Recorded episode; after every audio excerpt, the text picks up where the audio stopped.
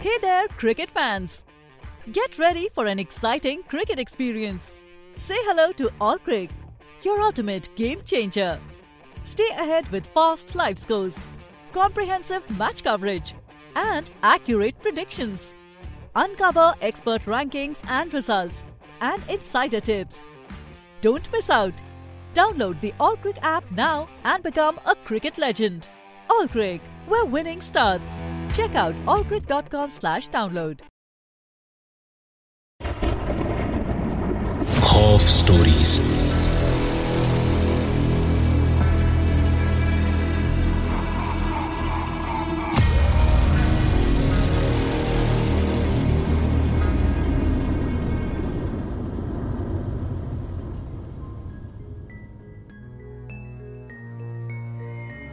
ये कहा जाता है ना कि आपका फ़ोन?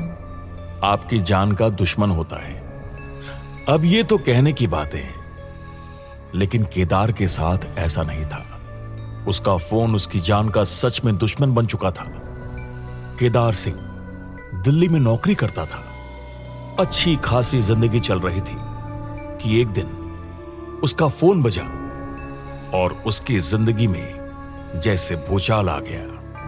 एक अननोन नंबर से उसे बार बार कॉल्स आ रहे थे। और जैसा कि आजकल होता है बैंक वालों के डर से कोई भी अननोन नंबर उठाता नहीं। केदार ने भी वही कॉल्स इग्नोर किए, तब तक, जब तक वो कर सका।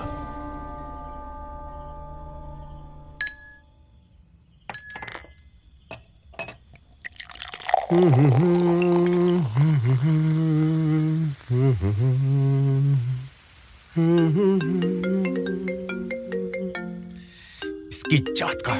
ये अब रात में भी फ़ोन करने लगे।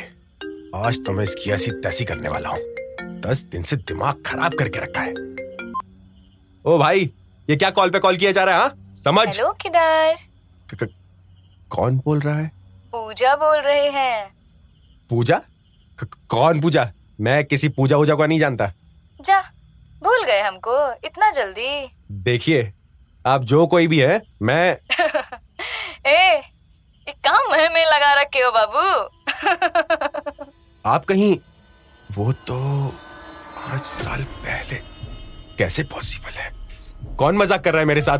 अरे कोई मज़ाक नहीं है रे हरामजादा। टाइम लग गया है लेकिन मिले हो तुम हमको। अब हम जो भी बोलेंगे ना सब हमारा काम करना पड़ेगा। ए, ए तुम जो कोई भी हो फ़ोन रखो। बोल रहा हूँ ना पुलिस में कंप्लेंट करूँगा वरना। क्या बोलेगा पुलिस को? क्या मतलब क्या बोलूँगा? बोलूँगा कि कि क्या बोलेगा पुलिस को? पाँच साल पहले जो लड़की को हम ज़मीन में गाड़ आए थे वो हमको फ़ोन कर रही है।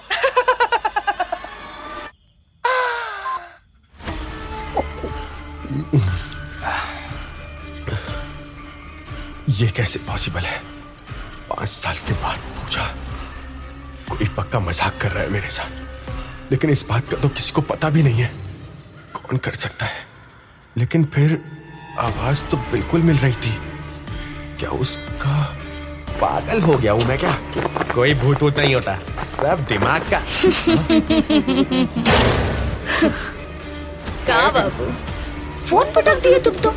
फ़ोन नहीं पटकना चाहिए था ना। देखो हाँ? हम आ गए फ़ोन से बाहर। प्लीज़ प्लीज़ मुझे जाने दो पूछा। प्लीज़। हम फ़ोन पटके थे तो तुम ज़मीन में गाड़ दिए थे हमको। केदार सिंह ठाकुर आज तुमको गाड़ दे ज़मीन में। प्लीज़ प्लीज़ भगवान के लिए माफ़ कर दो पूजा। मुझे बहुत बड़ी गलती हो गई। हाँ सो तो हुआ। चलो अब गलती ठीक करते हैं। मतलब? मतलब ये अब तुम हमारा कुछ अधूरा काम है वो करोगे? क्या? सबसे पहले तो हमको जहाँ गाड़े थे उसको खोदो और हमारा कंकाल बाहर निकालो। उसको एक पेड़ से टांगो और उस पर लिखो कि हमको केदार सिंह ठाकुर ने पाँच साल पहले ज़मीन में गाड़ दिया था। ये ये क्या बोल रही है पूजा? वही जो तुम सुने बाबू। सुनो हमको मार डालो। हम ये काम नहीं कर पाएँगे। ऐसे थोड़ी ना मारेंगे हम तुमको। हमारा प्यार हो बाबू हाँ लेकिन तुम नहीं करोगे। तुम्हारी बीवी जो माँ बनने वाली है उसको फ़ोन जाएगा। हमको पूरा यकीन है कि वो करेगी। नहीं सुधा को कुछ मत करना प्लीज़ पूजा। हम करेंगे। हम ये भी करेंगे। बीते हुए कल को भूतकाल क्यों कहा जाता है? ये बात अब केदार के दिमाग में धीरे धीरे आ रही थी। पाँच साल पहले केदार और पूजा एक दूसरे के आशिक थे। केदार को पूजा का जिस्म चाहिए था और पूजा को पूरा केदार। जब शादी की बात आई तो केदार ने यह कहकर मना कर दिया कि दोनों की जात अलग अलग है और उसके गाँव में कोई नहीं मानेगा। फिर उसने मिलने से मना कर दिया। दोनों के बीच उसके बाद भी फ़ोन पर बातें होती रही। और जब जब मौका मिलता, केदार पूजा से मिलने, खेतों में और आम के बागीचों में जाता रहता। पूजा ने भी मना नहीं किया। और एक दिन, पूजा ने फ़ोन पर बताया कि वो उसके बच्चे की माँ बनने वाली है। और अगर केदार ने उससे शादी नहीं की तो वो बच्चे के साथ साथ आत्महत्या कर लेगी और इल्ज़ाम केदार के सर पर आएगा। अब गाँव के ठाकुरों की बात थी। तो केदार ऐसा कैसे होने देता? एक दिन उसने पूजा को बुलाया और आम के बागीचे में ही उसका गला घोट कर जान ले ली और वहीं गहरा गड्ढा करके लाश को गाड़ दिया। इस घटना के कुछ ही दिन बाद केदार दिल्ली शिफ्ट हो गया और वहीं रहने लगा। धीरे धीरे ये बात पुरानी हो गई और सब भूल गए। फिर केदार की शादी हुई और अब उसकी पत्नी सुधा उसके पहले बच्चे की माँ बनने वाली थी।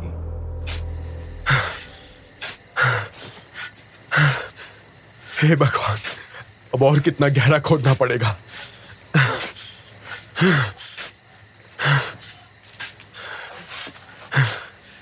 और नहीं हो रहा। अब नहीं कर सकता मैं। नहीं नहीं, मैं करता हूँ। मैं करता हूँ।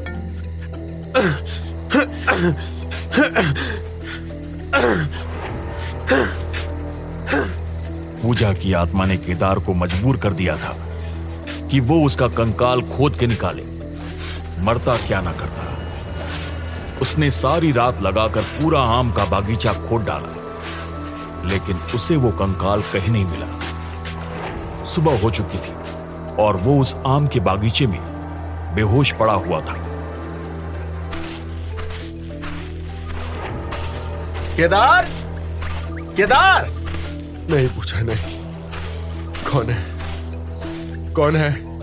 ये का हुआ? ये यहाँ तुम सुबह सुबह का कर रहे हो? और ये ये पूरा बगीचा काहे को खुदा हुआ है? जो इंसान केदार से उसका हाल चाल पूछ रहा था वो और कोई नहीं पूजा के पिता थे। पूजा और केदार कॉलेज में साथ पढ़ते थे इसीलिए वो केदार को पहचानते थे। केदार? बेटवा सब ठीक तो है ना? और तुमने वैसे अभी पूजा का नाम भी लिया था। क्या बात है? बस इतना सुनना था कि केदार फूट फूट कर रोने लगा।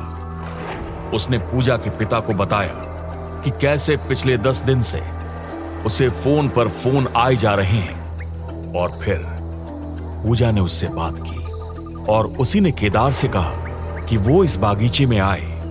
और उसकी लाश को ढूंढे। लेकिन केदार अपने और पूजा के बीच के इतिहास को खा गया। पूरी बात सुनने के बाद पूजा के पिता अपना सर पकड़कर बैठ गए। उन्होंने केदार को बताया कि कुछ पंद्रह दिन पहले उन्होंने घर में पूजा का पुराना फ़ोन स्विच ऑन किया। और उसके बाद उनके घर में भी अजीब अजीब सी आवाज़ें। सपनों में पूजा का आना ये सब शुरू हो गया था। अंकल, कभी हम लोगों की बात हुई नहीं, लेकिन पूजा के साथ हुआ क्या था? पता नहीं बिटवा कुछ साल तो हमें लगा कि वो घर से भाग गई है। जिद थी उसकी दिल्ली जाने की वैसे भी। लेकिन जब तीन साल बीत गए और कोई खबर नहीं आई उसकी तो लगा कि अब दुनिया में वो रही ही नहीं। और अब तुमसे पता चल रहा है कि लेकिन उसने तुम्हें ही क्यों चुना? मुझे भी तो बता सकती थी। हा? अब इस पर केदार क्या ही बोलता। खैर, केदार को पूजा की लाश नहीं मिली। अब उसकी समझ में यह नहीं आ रहा था कि वो आगे क्या करे। शाम होने को आई थी। अब उसके फ़ोन की घंटी बजने वाली थी। ये बात उसे पता थी। और अब वो दिल्ली से अपने गाँव आ चुका था। दिन लगभग बीत चुका था। उसकी बीवी देख रही थी कि जब से वो आया है, बिल्कुल बदहवास है। ना कुछ खा रहा है, ना पी रहा है, ना ही किसी से बात कर रहा है। उसने एक दो बार बात करनी चाही केदार ने टाल दिया। केदार की भी समझ में नहीं आ रहा था कि वो बात करे तो क्या करे, क्या कहे और कैसे कहे। लेकिन शाम होने से पहले उसका एक फैसला करना ज़रूरी था। उसने सुधा को बुलाकर पूरी बात कह डाली। इतना बड़ा बात हो गया और आप हमसे छुपाए रहे दो दिन से? क्या बोलते? कैसे बोलते? खैर आपसे तो हम बाद में बतियाएँगे। शाम होने वाला है। आप एक काम कीजिए जाके उस चुड़ैल का मोबाइल ले आइए। जाइए जल्दी जाइए। लेकिन तुम मोबाइल का क्या करोगी? हमको कहाँ से बियाह के लाए हैं? मतलब? मतलब ससुराल कहाँ है आपका? कामरूप कामख्या।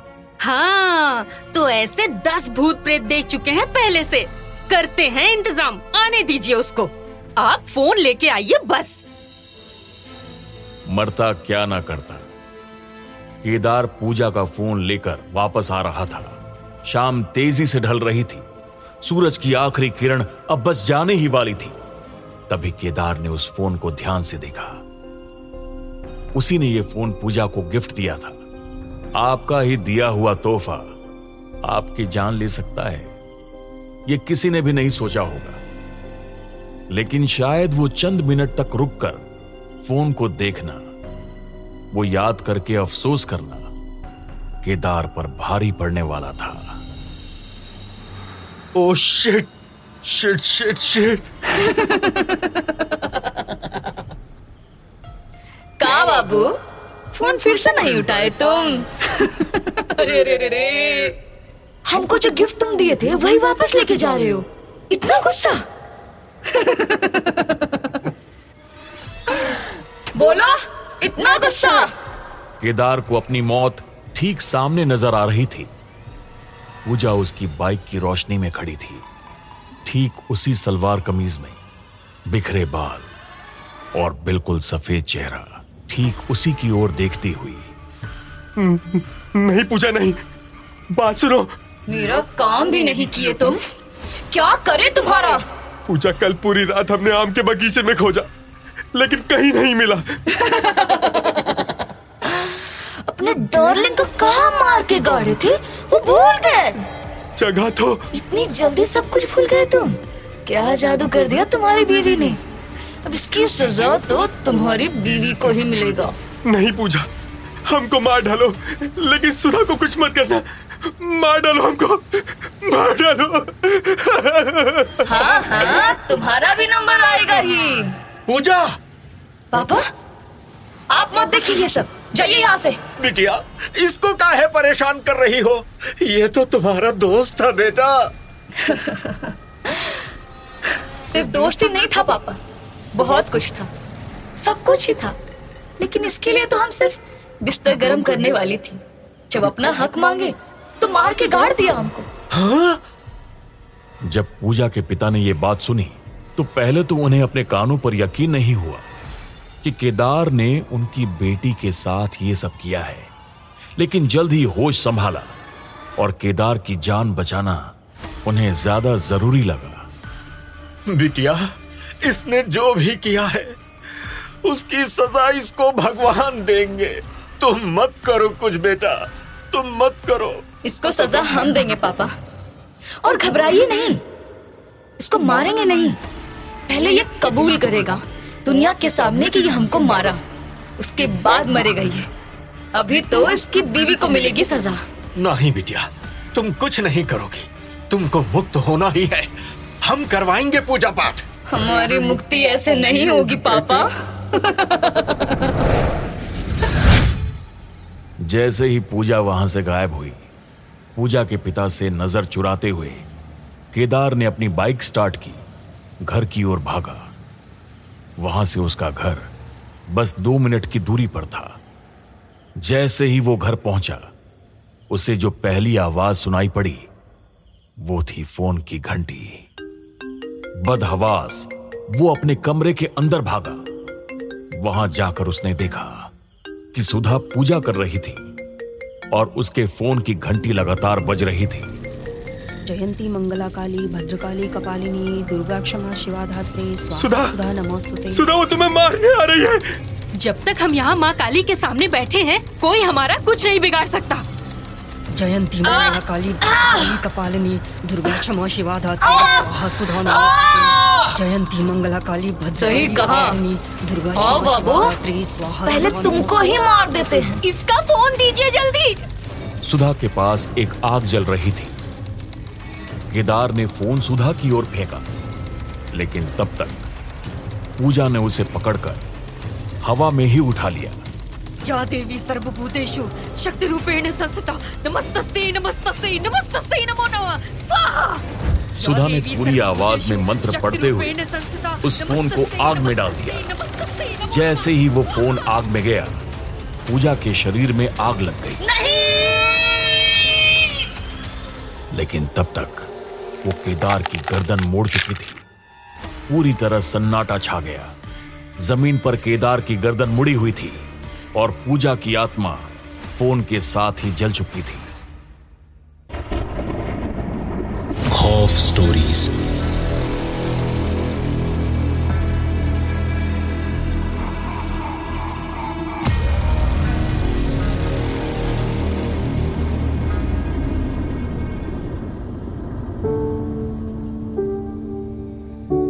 Rosebud Productions.